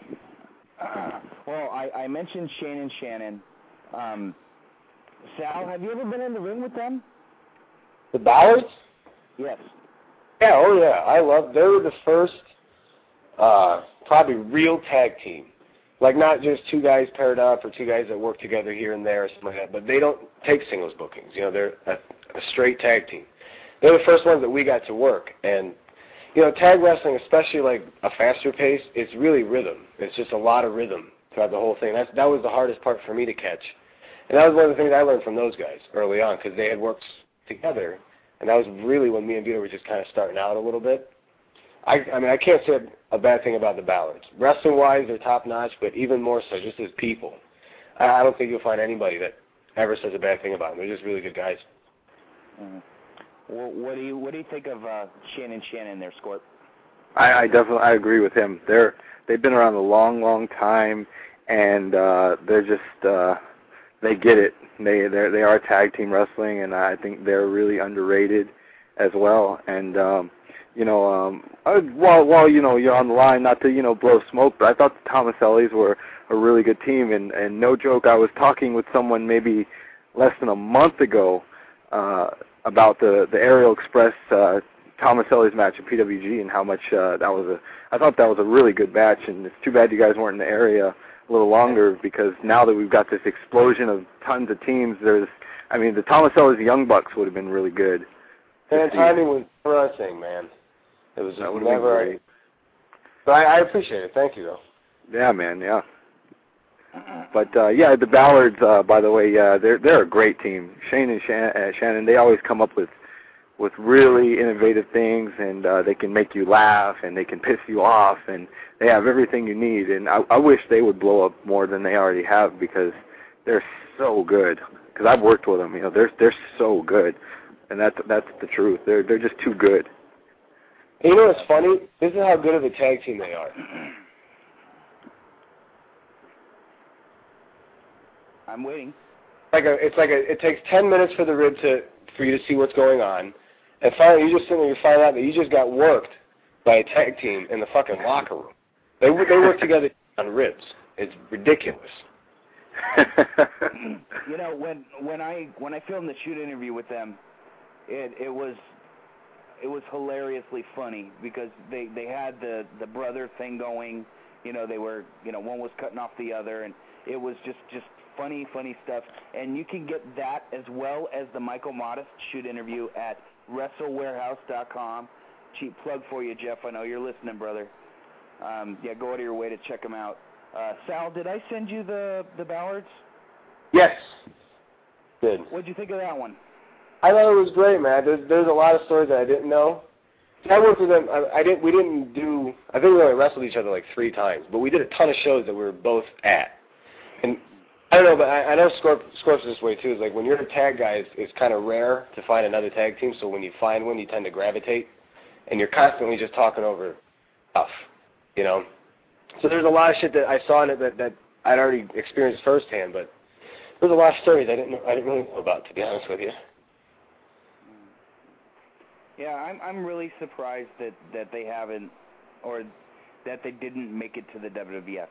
Um, Right. You know, and it's like they don't, they they can't have heat because they're the nicest guys in the world. So, it's, they don't get they they're in shape, they're tan, and they know what the fuck they're doing. So it's just I don't know, it's a weird break. Well, the thing is, I I told I told Shannon this.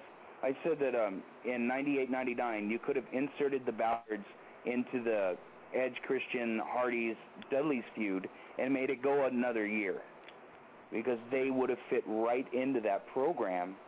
Um, and if you don't think they can do the TLC shit, they have done it with Kazarian and Nova in UPW. They can do that insane stuff. So And you you would think because they're like old fashioned bumping heels. You know, so every spot they do and everything that they that they come up with is designed to make their opponents look good. So on top of their their, their work, you got unselfish guys.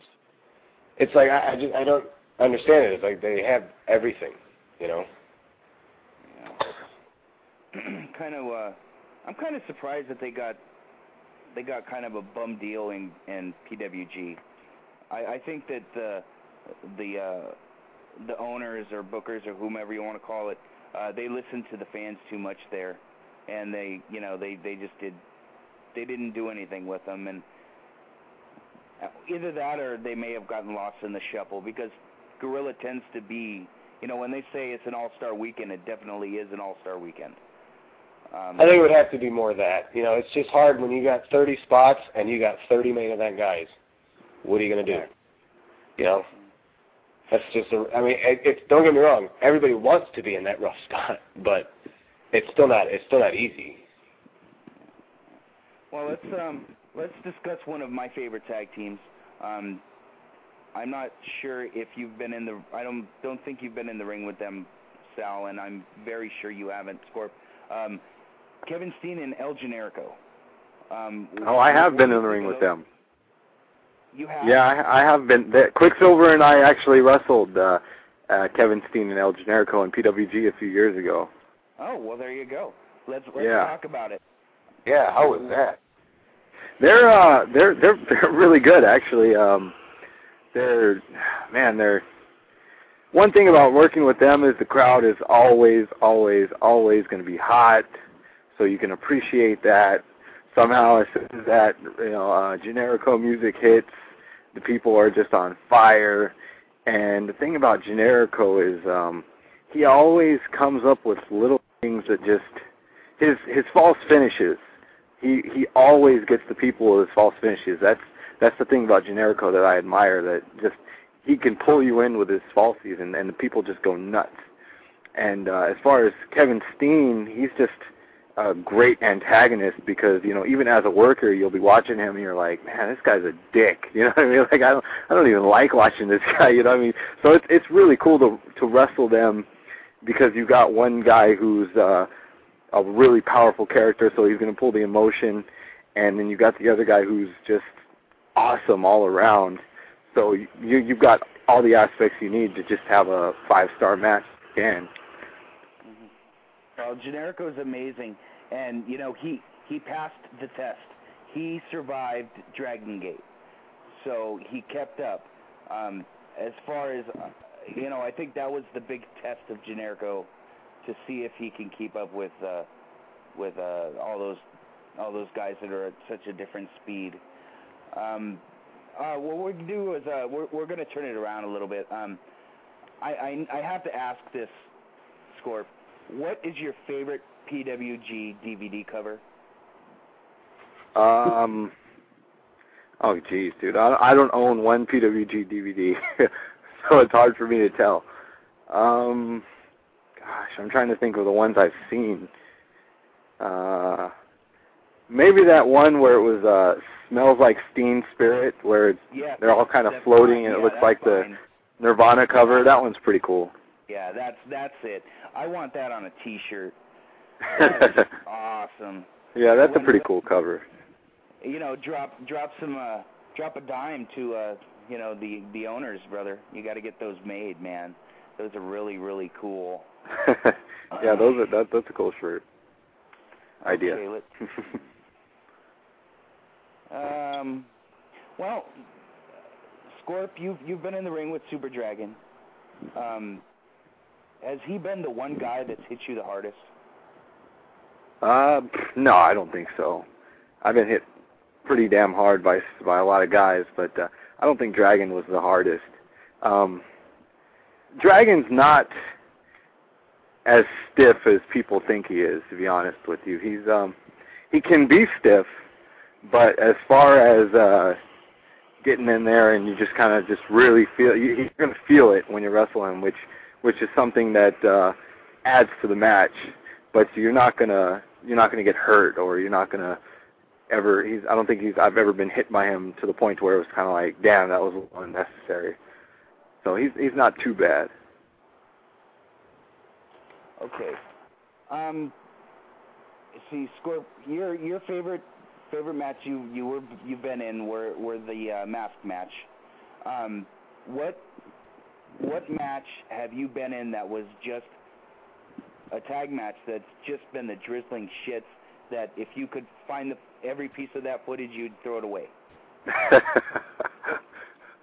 Man, um, that's a really tough question. You know, um,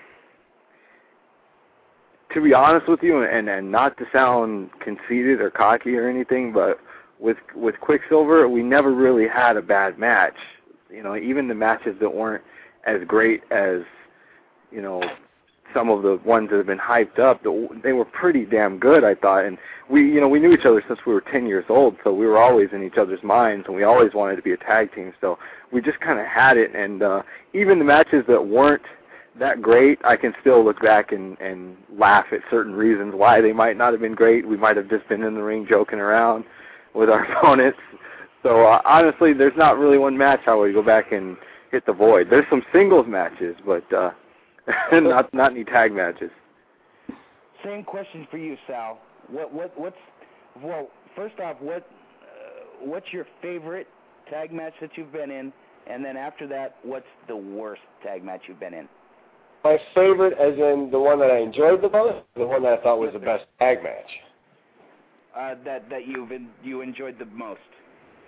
Uh, there's one where uh, Ian had announced his retirement that was coming up at the end of the year, and we just wanted to work him one more time. But it was me and Ian against Vito and Brandon. But Ian got this great idea of me dressing up just like him so we could keep Killer B's switch spot, even though we look nothing alike.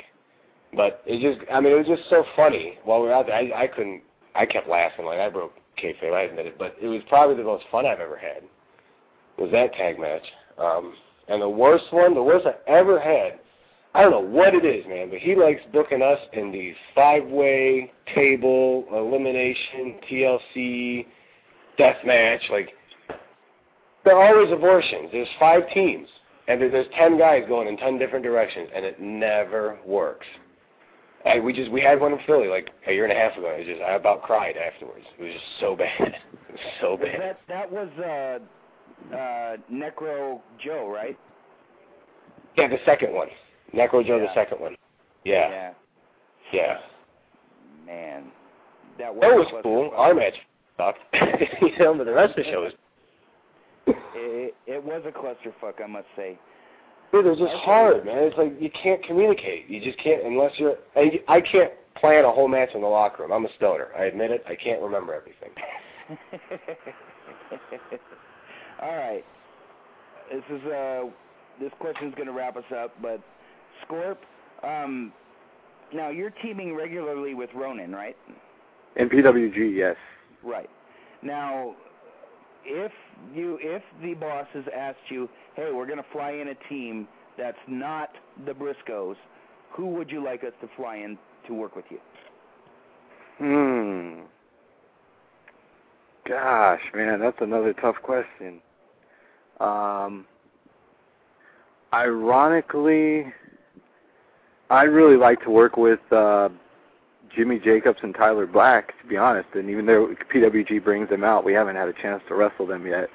So I, I was a fan of them on uh, Wrestling Society X. So I've kind of watched them over the last couple of years, and I'm a big fan of them. I'd like to wrestle them very much. Okay, cool. And I'm going to answer this one for you, Sal. Mike Modest and Donovan Morgan. Ah, too late, but I've already wrestled them numerous times. okay, how about this one? Mike Modest and Oliver John. I would wrestle Oliver John all day. Absolutely. I like John, man. Oliver's He's- a good guy. He's he's my Okay. style worker too. You know, our styles would fit. I'm not. I I, I don't do like I don't have a bunch of flashy stuff. I, I'm not that talented. So you know, I think me and Oliver would. That'd be fun. Cool. All right, gentlemen. Well, it it was a fun show. Um, you see, I'll give uh, Mr. Thomaselli the office. Uh, how how could people go about contacting you, sending you fan mail, and you know little bags of herb and getting you booked? you could uh, you could email me at stomaselli at hotmail.com. Uh, that's my personal account. I don't have a separate account because I'm not enough people are going to email me to justify two accounts. Uh, you can visit eliteprowrestling.com to find out any new information about Elite Pro. We're having another show September 18th in Chicago, and uh, I'm on MySpace somewhere. I don't know. I don't know what my MySpace gimmick is though, so you'll just have to look for me. Sal is in my top my top ten friends. Uh, MySpace.com backslash Rubberguard Radio. And also What number am I in the ten? Uh, I don't know. I, I would hope upper half. You're not number one. That's my wife, but One, but I, I can't be lower than five. I don't know. But uh, on Fridays at 10 p.m. Eastern, no wait, Central Time on Comcast Channel 13 in the Greater Chicagoland area, you can watch Elite TV. Uh, Elite Pro has really good TV shows. Uh, you can also watch it streaming live on their, or not live, but from their website, uh, Live to you. EliteProWrestling.com. At any time. There you go. Thank you, man. I appreciate it. Thanks for coming on, brother. I'll be uh, talking to you very soon. Take care, man. You too, Scorp. Good talking to you, man. Yeah, man. Take care. It was good hearing from you. You, man. All right. Later. Okay, that was Mr. Sal Thomaselli. Wow, that was some fun stuff, Scorp. Yeah, I haven't talked to him in years, man. Yeah, actually, you know, uh, a couple months ago when uh, when I filmed the shoot interviews with the Ballards and Michael Modest, um, it was a rather eventful weekend because uh, the Friday I went to a show that the Ballards worked, and then we went out and ate with a bunch of people, and then we went back and filmed the shoot. Then the next day I went to Mike Modest's house, filmed the shoot. Then the next day we drove from San Francisco to Sacramento for a show, and Sal was out here and worked the show. So we got to Oh. see Sal. Man, that was a fucking weekend, brother. Put some mileage miles on the car, Yeah. but uh Yeah, that's very cool. I mean, I wasn't joking when I said I was just talking about the match we had with them because um obviously I'm getting my DVD together, so uh that was one of the matches I want to put on there. tremendous. So uh, when when is uh, your DVD going to be out and released? Man, I'm uh I was uh I was gathering up all the footage. I I'm scraping to get everything. Uh it's hard getting the footage. That's the hardest thing. Right now, um I was able to get my Rev Pro matches that I wanted. Right now I'm really trying to get with WXW. I had a match with Super Dragon. It was a one-on-one best of five falls match in Germany. We went about 50 minutes. I'm trying to get that because I want that on there because I know nobody out here has ever seen it before. So I'm trying to get that, and um, with any luck, I'll, I'll have the DVD out before the end of the year. Are are you having problems getting the Rev Pro footage? No, Rev Pro footage I'm good on. I think I've Oh, okay. I, I I just I just got a DVD from them with a couple of matches that I've been wanting. There's a match on there I've never even seen, which is the final Rev Pro show, which was Quicksilver against myself.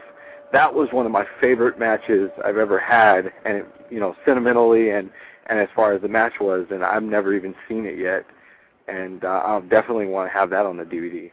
So I was able to get that, and uh, the PWG stuff is easy to get.